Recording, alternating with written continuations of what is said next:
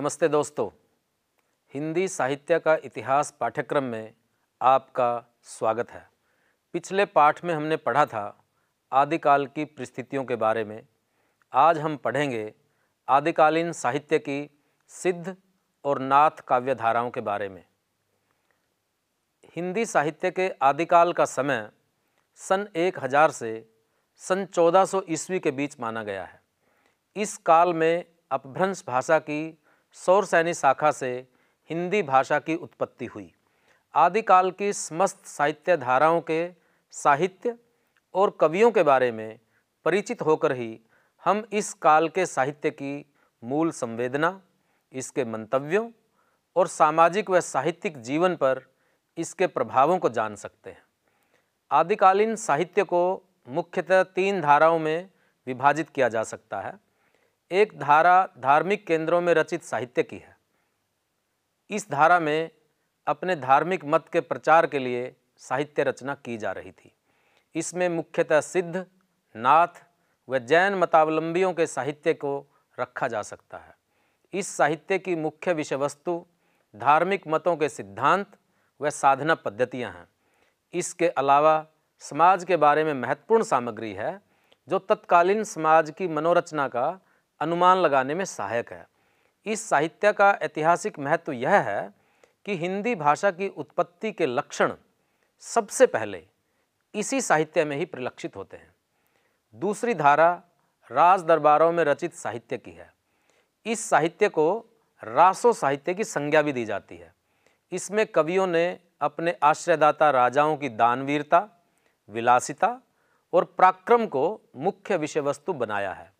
राजाओं की प्रशस्तियाँ और उनकी वीरता व वैभव के अतिशोक्तिपूर्ण वर्णन के कारण इन कवियों को चारण भाट भी कहा जाता है।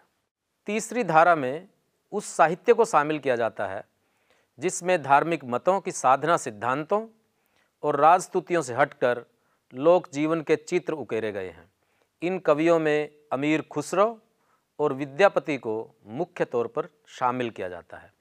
यद्यपि ये दोनों राज दरबारों में रहे, लेकिन इनके काव्य में लोक जीवन को अधिक महत्व दिया गया। आदिकाल की धार्मिक धारा में सिद्ध, नाथ और जैन मत से प्रभावित साहित्य को शामिल किया जाता है। बेशक इन सबने अपने मत के सिद्धांतों को साहित्य का विषय बनाया है, लेकिन इनके साहित्य की अपनी विशिष्टताएँ हैं। यहाँ तक कि इनके प्रभाव क्षेत्र भी अलग अलग हैं। हम आदिकाल के साहित्य का समुचित अध्ययन करने के लिए उसे पाँच धाराओं में विभाजित करेंगे। ये पाँच धाराएँ हैं, सिद्ध, नाथ, जैन, रासो और लौकिक धारा। सबसे पहले हम सिद्ध साहित्य का परिचय प्राप्त करेंगे। सिद्ध संप्रदाय आठवीं शताब्दी के आसपास अस्तित्व में आया। कालांतर में, बौद्ध धर्म में तमाम विकृतियाँ और कुप्रथाएँ पनपने लगी। बौद्ध धर्म अनेक शाखाओं, प्रशाखाओं में विभाजित हुआ। पहले उसकी दो शाखाएँ बनी, महायान और हीनयान। उसके बाद महायान शाखा से वज्रयान और सहजयान, शाखाएँ पनपी। सहजयान के अनुयायी सिद्ध कहलाए। सिद्ध शब्द से अभिप्राय है, साधना में दक्ष साधक, जिसने विलक्षण सिद्धियाँ प्राप्त कर ली हैं। अपनी मंत्र शक्ति से जो चमत्कार पैदा कर सकता है वह सिद्ध है। सिद्ध प्रमुखतः भारत के बंगाल, बिहार, उड़ीसा और आसाम में थे। इनके साधना केंद्र सिद्धपीठ कहलाते थे। इनके नाम के आगे लगा पाद या पा शब्द आदर सूचक है। सिद्धों की संख्या चौरासी मानी जाती है। सिद्धों की परंपरा सातवीं से बारहवीं शताब्दी तक है। प्रमुख सिद्धों में सरहपा सातवीं से आठवीं शताब्दी तक, शबरपा आठवीं शताब्दी, लुईपा आठवीं शताब्दी कन्हापा नवीं शताब्दी, गोरक्षपा दसवीं शताब्दी, कालपा ग्यारहवीं शताब्दी, कुंडलिपा ग्यारहवीं शताब्दी के नाम मुख्य तौर पर लिए जा सकते हैं। सिद्धों का साहित्य दो रूपों में प्राप्त होता है, दोहा कोश और चर्यापद। चर्यापदों या गीतों में तांत्रिक चर्या के दौरान सिद्धों के अनुभवों को अभिव्यक्त किया गया है।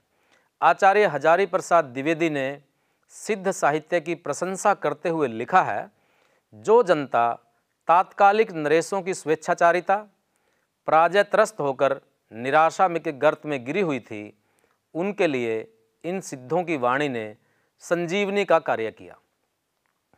साधना अवस्था से निकली सिद्धों की वाणी, चर्या गीत चर्या गीत कहलाती है। राहुल सांकृत्यायन ने इनके साहित्य के बारे में अपना मत इस तरह से दिया है कि सिद्ध सामंत युग की कविताओं की सृष्टि आकाश में नहीं हुई है। वे हमारे देश की ठोस धरती की उपज हैं। इन कवियों ने जो खास खास शैली भाव को लेकर कविताएँ की, वे इस देश की तत्कालीन परिस्थितियों के अनुकूल हैं। सिद्धों का संबंध समाज के निम्न वर्ग से था। वर्ण व्यवस्था की अमानवीयता कुलीन वर्गों के ज्ञान दंभ, धार्मिक कर्मकांडों व आडंबरों की तीखी आलोचना की और उनकी खिल्ली उड़ाई। निम्न वर्गों की पक्षधरता के साथ शोषणकारी व भेदभाव मूलक धर्म व्यवस्था के विरोध के स्वर हिंदी में सबसे पहले सिद्ध साहित्य में मिलते हैं। सिद्धों ने अंत साधना पर बल दिया। उनकी साधना में तंत्र मंत्र तथा चमत्कार शामिल थे। इनकी साधना पद्धति में साधना के लिए वारुणी पान स्त्रियों का भोग आवश्यक माना गया। सहवास के सुख की उपमा निर्वाण के साथ की गई। सिद्धों की भाषा को संधा भाषा कहा गया है। संधा भाषा एक प्रतीक भाषा है, जो अंत साधनात्मक अनुभूतियों की ओर संकेत करती है। इनमें प्रयुक्त प्रतीकों को खोलकर ही इनके अर्थ तक पहुँचा जा सकता है। सिद्धों की भाषा में रहस्यात्मकता, प्रतीकात्मकता तथा उलट बांसियों का खूब प्रयोग मिलता है। आम बोलचाल की भाषा में गूढ़ ज्ञान को सुनकर लोग चमत्कृत होते थे। इस भाषा के कारण ही सिद्धों के ज्ञान का प्रभामंडल लोगों पर बना रहा।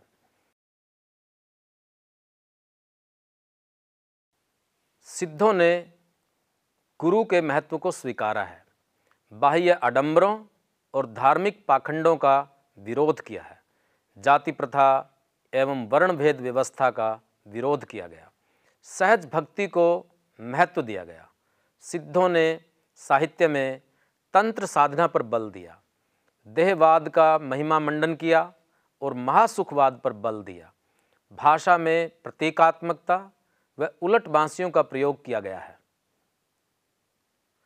प्रमुख सिद्ध कवि और उनकी रचनाएँ इस प्रकार हैं।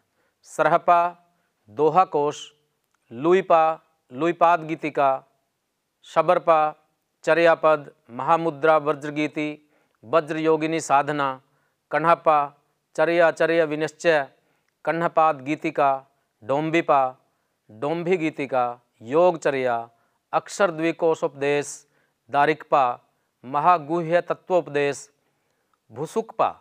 बोधिचर्यावतार आर्यदेवपा कावेरी गीतिका, कवणपा चर्या गीतिका, कंबलपा असंबंध सर्ग दृष्टि गुंडरिप्पा चर्या गीति, जयनंदीपा तर्क मुंदगर कारिका, जालंधरपा वियुक्त मंजरी गीति हुंकार चित्त भावना क्रम सिद्ध साहित्य में सरहपा प्रमुख कवि हैं।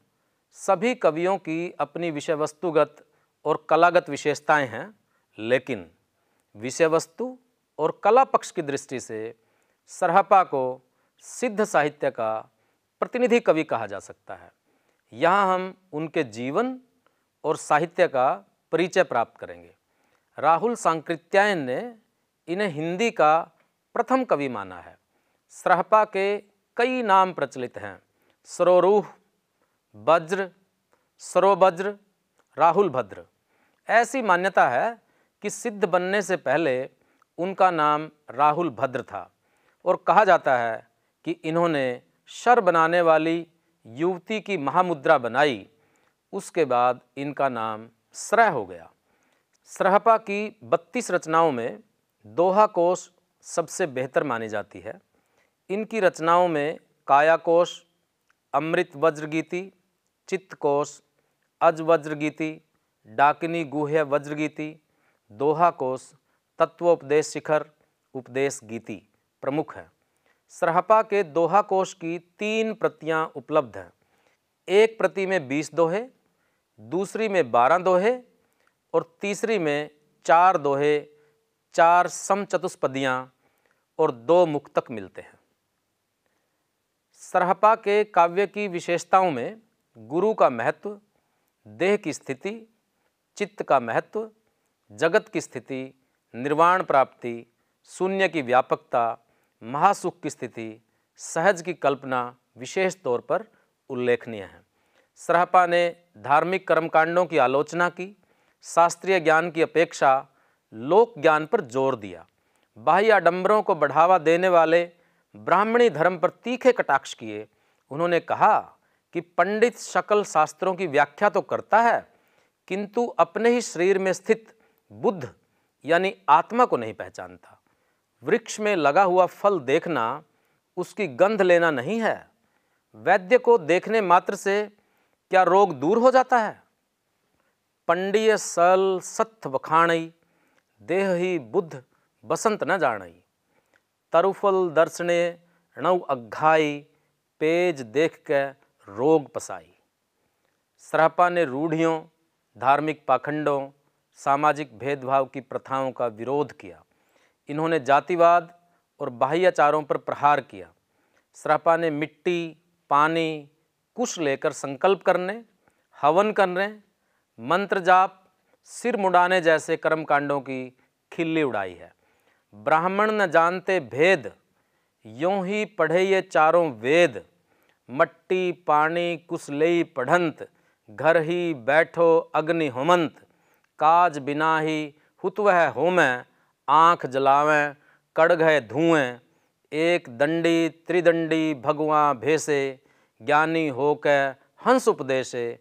शैव साधु लपेटे राखी, ढोते जटा भार्य माथी। घर में बैठे दीवा बालें, कोने बैठे घंटा चालें। देहवाद का महिमा मंडन और महासुखवाद पर बल दिया है। सिद्धों ने देह को सत्य माना है, शरीर साधना पर बल दिया है। सुख की तलाश में पवित्र तीर्थों पर विचरण करने की आलोचना करते हुए देह को सुख प्रदान करने वाला तीर्थ माना है। महासुख एक ऐसी अनुभूति है जिसे अभिव्यक्त नहीं किया जा सकता। यह इंद्रियातीत है। चित्त की चंचलता मिटाकर इसे प्राप्त किया जा सकता है। ध्यान रहित क्या की जाए ध्यान, जो अवाच्य ताही क्यों बखान? भव समुद्रे सकल जग बहेऊ, निज स्वभाव न के ही गहेऊ। मंत्र न तंत्र न ध्येय न धारण, सब ईरे मूरख विभ्रम कारण। असमल चित्त न ध्याने, खरड़ऊ, सुख रहते न अपने झगड़ऊ। आदि न अंत न मध्यतः, ना भव ना निर्वाण एहुसो परम महासुख, ना पर ना अपान गुरु की महत्ता स्वीकार करते हुए कहा कि गुरु को तथागत वज्रधर कहा है। साधक की तुलना मूर्ख बच्चे के साथ की है और गुरु के वचनों से उसे इष्ट की प्राप्ति का संदेश दिया है। गुरु के वचन ही पतवार का यानी दिशा बोधक का काम करते हैं। गुरु के वचन अमीय रस धाई न पिएऊ जेह। बहु शास्त्रार्थ मरुस्थले त्रिस्ते मरिबो तेह। चित्त अचित्हु परिहरऊ, तिम रहु जिमिबाल गुरु बचने दृढ़ भक्ति करू, होई है सहज उल्लास चित्त को मुक्त करना सिद्धों का मकसद है। चित्त से संसार की सृष्टि हुई है। चित्त स्वयं को जानने का माध्यम है। चित्त से ही सारे संसार का निर्माण हुआ है। इसी से विकास होता है। चित्त रूपी यह चिंतामणि, प्रणाम करने योग्य है, जो इच्छाओं की पूर्ति करती है। चित्तेक सालबी अभव निब्बाणा, जन्म विपुरंती। तम चिंता मणिरुवम पणमह इच्छा फलम देई। सिद्धों ने जगत को माया माना, केवल चित्त अथवा आत्मा को ही सत्य माना। आत्मा को जानकर ही सत्य प्राप्त किया जा सकता है। गंगा, सरस्वती, तीर्थ, सब कुछ माया है। ये गंगा, सरस्वती, वाराणसी, प्रयाग, चाँद तथा सूरज सब इस चित्त में ही है। एही सो सरस्वती प्रयाग, एही सो गंगा सागर, वाराणसी प्रयाग, एही सो चंद्र दिवाकर। क्षेत्र पीठ उपपीठ एही मैं भ्रमेऊ समिद्धऊ। देह सदृश तीर्थ, मैं सुनेऊ न दिदेऊँ। संसार को जान लेना ही निर्वाण है। चित्त की स्थिर और निर्विकार अवस्था ही निर्वाण है। इसलिए ज्ञान प्राप्ति पर सिद्धों में पूरा ज़ोर है। जहाँ जाने पर मन में पवन का संचार नहीं होता, जहाँ रवि चंद्र का प्रवेश नहीं होता वहीं जाकर साधक को विश्राम करना चाहिए। जही मण पवन न संचरई, रवि शशि ना ही पवेश तहीं बड़ चित्त विश्राम करो, सरह कहे उस शून्य को सर्वव्यापी मानते हुए इस अवस्था को प्राप्त करना साधक का लक्ष्य है। शून्य की स्थिति का मतलब है, समस्त सृष्टि में विलीन हो जाना, अपने अस्तित्व को व्यापक से संबद्ध करना। यह आत्मा भी शून्य है, संसार शून्य है घर घर में यही शून्य है। सरहपा कहते हैं कि वृक्ष के मूल को न जानकर किस आख्यान को साधने की चेष्टा कर रहा है। सुवर्णी अप्पा सुण जग घर घर एहु अखाण, तरुवर मूल न जानिया सरह की किए वखाण। सरहपा को सहजयान का प्रवर्तक कहा जाता है। सहज का अर्थ है स्वाभाविक, यानी प्राकृतिक, बनावटी से दूर। सिद्धों की साधना के प्रत्येक अंग में सहज तत्व जुड़ा है। सहज तत्व, सहज सुख, सहज समाधि, सहज काया, सहज का बोध होने से चित्त सहज हो जाता है। साधक के लिए यह स्थिति आदर्श है। खाता पीता रति करता अरिकुल के बहुसंख्यों के बीच चक्र फिराता, ऐसा ही सिद्ध प्रलोक जाता है। भूलोक के मस्तक पर पाँव रखकर, खाते पीते सुरत रमनते आल कुल बहु लहु चक्र फिरंते एवं सिद्धि जाय कर लोक ही, माथे पाद दही भव लोक ही। प्रतीकों तथा उलट बांसियों के प्रयोग से सरहपा की भाषा बहुत प्रभावशाली हो गई है।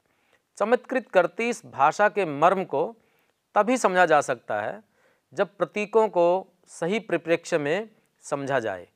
बद्धो धावई, दस दिशाई मुक्को निच्चल ठ बंधा हुआ, दसों दिशाओं में भागता है और मुक्त, निश्चल हो, स्थित रहता है।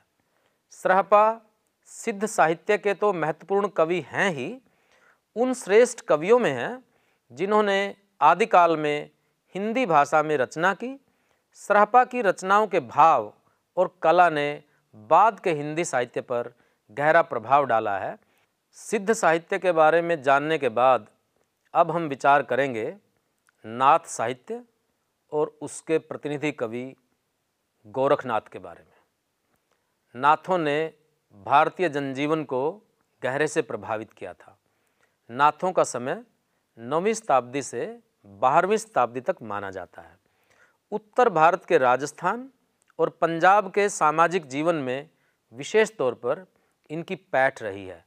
नाथ, मेखला, श्रृंगी, गुदड़ी, खप्पर कर्ण कुंडल झोला धारण करते थे। कुंडल पहनने के लिए कानों में छेद करवाते थे। इसलिए इनको कनफटा जोगी भी कहते हैं। नाथों को योगी भी कहा जाता है। इन्होंने तंत्र मंत्र और योग साधना पर बल दिया। नाथों का संबंध भी बौद्ध धर्म की महायान शाखा से है। प्रामाणिक तौर पर कहा जा सकता है कि नाथों की उत्पत्ति सिद्धों से हुई है। चौरासी सिद्धों की सूची में नाथों के नाम भी शामिल हैं। सिद्धों ने तंत्र मंत्र, वामाचार, देह भोग को साधना में सम्मिलित किया था। नाथ पंथ के प्रवर्तक गोरखनाथ ने सिद्धों के वामाचार का त्याग करते हुए अलग पंथ निर्माण किया। यह भी कहा जाता है कि सिद्धों की सहज साधना की प्रतिक्रिया स्वरूप नाथ संप्रदाय का उदय हुआ। गोरखनाथ मच्छंद्रनाथ के शिष्य थे। माना जाता है कि वामाचार में लीन सिद्धों को गोरखनाथ ने चेताया। इस संबंध में एक उक्ति प्रसिद्ध है कि जाग मछंदर गोरख आया। नाथों ने अपने को शैव पंथ से जोड़ लिया। बौद्ध और शैव मत के सम्मिश्रण से नाथ पंथ का उदय हुआ। नाथ पंथ में गोरख को शिव का रूप माना जाता है। नाथ साहित्य पर विचार करने से पहले नाथ शब्द के बारे में चर्चा करना उपयुक्त होगा। नाथ शब्द का अर्थ आमतौर पर रक्षक पति के लिए किया जाता है, लेकिन जैनों और शैवों में नाथ शब्द शिव के लिए प्रयुक्त होता है। नाथ शब्द में ना का अर्थ है अनादि रूप और था का अर्थ है स्थापित। नौ नाथ प्रसिद्ध हैं। गोरखनाथ के अलावा चरपटीनाथ भ्रतृहरि गोपीचंद्र, चौरंगीनाथ की हिंदी में रचनाएँ मिलती हैं। नाथ पंथ की रचनाएँ शब्दी, पद, दोहा, सोरठा चौपाई में रचित हैं। गोरखनाथ ने षटपदी में रचना की है। नाथ धारा में गोरखनाथ सबसे महत्वपूर्ण कवि हैं। उनकी रचनाएँ नाथ साहित्य का प्रतिनिधित्व करती हैं। गोरखनाथ की चालीस रचनाएँ मिलती हैं। गोरख बानी में ये रचनाएँ संकलित हैं। गोरखनाथ ने समाज के सामने शुद्ध शरीर, शुद्धाचार, सात्विक और अनुशासित जीवन का रूप प्रस्तुत किया। गुरु महिमा का बखान, योग परक साधना, ब्रह्मानंद की स्थापना, नारी को माया मानना, शून्य की कल्पना, नाड़ी साधना को नाथ साहित्य की विशेषताओं के तौर पर रेखांकित किया जा सकता है। गोरखनाथ ने हठ योग साधना का मार्ग अपनाया। हठ योग शरीर साधना है। जोई जोई पिंडे, सोई सोई ब्रह्मंडे, इनका सिद्धांत है। यानी जो शरीर में है, वही ब्रह्मांड में है। इसमें है वर्ण सूर्य, जो शरीर के भीतर ईड़ा नाम से जाना जाता है, तथा ठय वर्ण चंद्र, जिसे शरीर के भीतर पिंगला नाम से जानते हैं, की ओर संकेत करता है। हठ योग साधना का अंतिम साध्य सूर्य और चंद्र, यानी ईड़ा और पिंगला का उच्चतम स्थिति में एकता स्थापित करना है। ईड़ा पिंगला, नाद बिंदु की साधना सठ चक्र भेदन, शून्य चक्र में कुंडलिनी का प्रयोग नाथों की अंत साधना के प्रमुख अंग है। नाथों का मानना है कि शरीर में कुंडलिनी है, जो शक्ति रूपा है। उसे जगाकर शिव के निवास सहस्रार चक्र में ले जाया जाता है। इस शक्ति से शिव का योग ही हठ योग है। हठ योग को जगाने के लिए आसन मुद्रा, प्राणायाम और समाधि के माध्यम को अपनाया है। वैराग्य इसकी पहली शर्त है। सांसारिक विषय वासनाओं में लिप्त व्यक्ति के लिए यह संभव नहीं। सचेत तौर पर प्रयास करके, यानी हठ पूर्वक सांसारिक आकर्षणों से बचा जाना हठ योग है। नाथ, नारी को माया का रूप मानते थे और उससे दूर ही रहते थे। भोगिया, सूते, अजहु न जागे भोग नहीं रे, रोग अभागे। भोगिया कह, भल भोग हमारा, मन में नारी किया तंछारा। हे भोगी, तू अब तक सो रहा है, अभी तक जागा नहीं। यह भोग नहीं, वास्तव में रोग है। भोगी अपने मार्ग को अच्छा बताता है, लेकिन नारी का साथ लेके शरीर को क्षीण कर रहा है। नाथ पंथ आचरण की पवित्रता पर बल देता था। ज्यों ज्यों आचरणगत नैतिकता कठोर होती गई त्यों त्यों यह पंथ गृहस्थ से दूर होता गया। गोरखनाथ ने चरित्रगत दृढ़ता, वाक संयम, शारीरिक सुचिता चित्त शुद्धता तथा मांस मध्य का त्याग करने पर ज़ोर दिया। आसनम दृढ़ धरो ध्यानम अहनिस सुमरो ब्रह्म ज्ञानम जागृत न्यंद्रा सुलभ आहारम, काम क्रोध अहंकार निवारम। तुम कठोर आसन पर बैठकर ध्यान धरो। दिन रात ब्रह्म का स्मरण करो। निद्रा में जागरण करो। भोजन थोड़ा करो। काम क्रोध और अहंकार को अपने मन से दूर करो।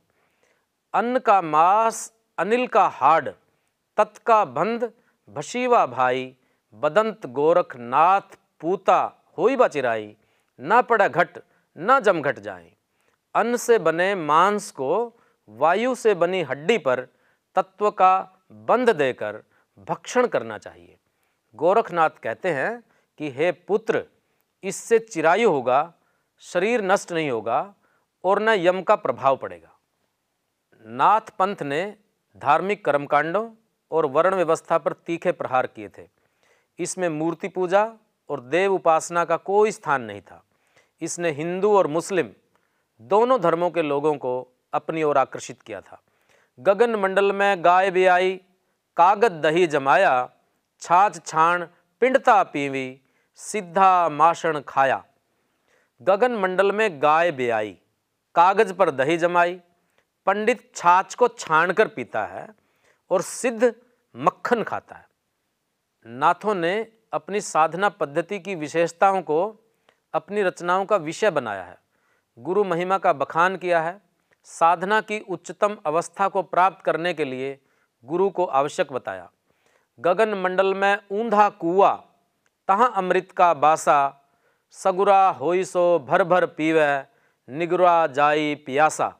आकाश मंडल में औंधे मुँह वाला कुआ है, जिसमें अमृत भरा है। गुरु की मदद से मन भरकर पी सकता है, लेकिन गुरु के बिना प्यासा ही रह जाएगा। नाथों ने ब्रह्म में ध्यान और व्यवहार में संयम को महत्वपूर्ण माना है।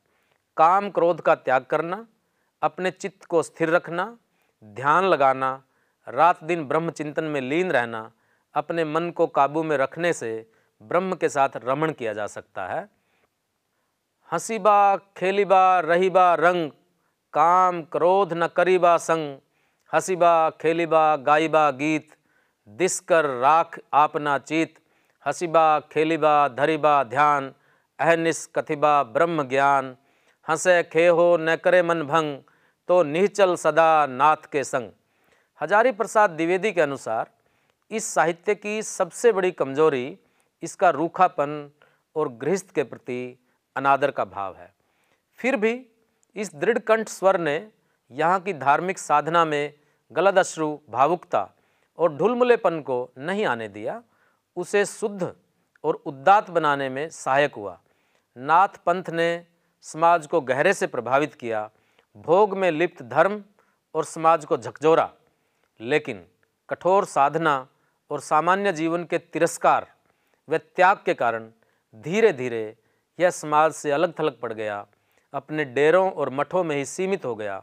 लोक जीवन से कटाव के कारण साधना की भूल भलैया में उलझ कर रह गया। सिद्ध नाथ मत से प्रभावित आदिकालीन हिंदी साहित्य के परिचय और प्रवृत्तियों के विश्लेषण के बाद कहा जा सकता है कि यह साहित्य काव्य सौष्ठव की दृष्टि से नहीं, बल्कि धार्मिक मत के प्रचार प्रसार के लिए रचा गया है। इस साहित्य ने हिंदी भाषा के निर्माण में भूमिका निभाई है और समाज को प्रभावित किया। बाद के साहित्य पर भी इसका गहरा प्रभाव पड़ा है। आज हमने जाना आदिकालीन साहित्य की सिद्ध और नाथ काव्य धाराओं के बारे में। मिलते हैं नए विषय के साथ। तब तक के लिए धन्यवाद।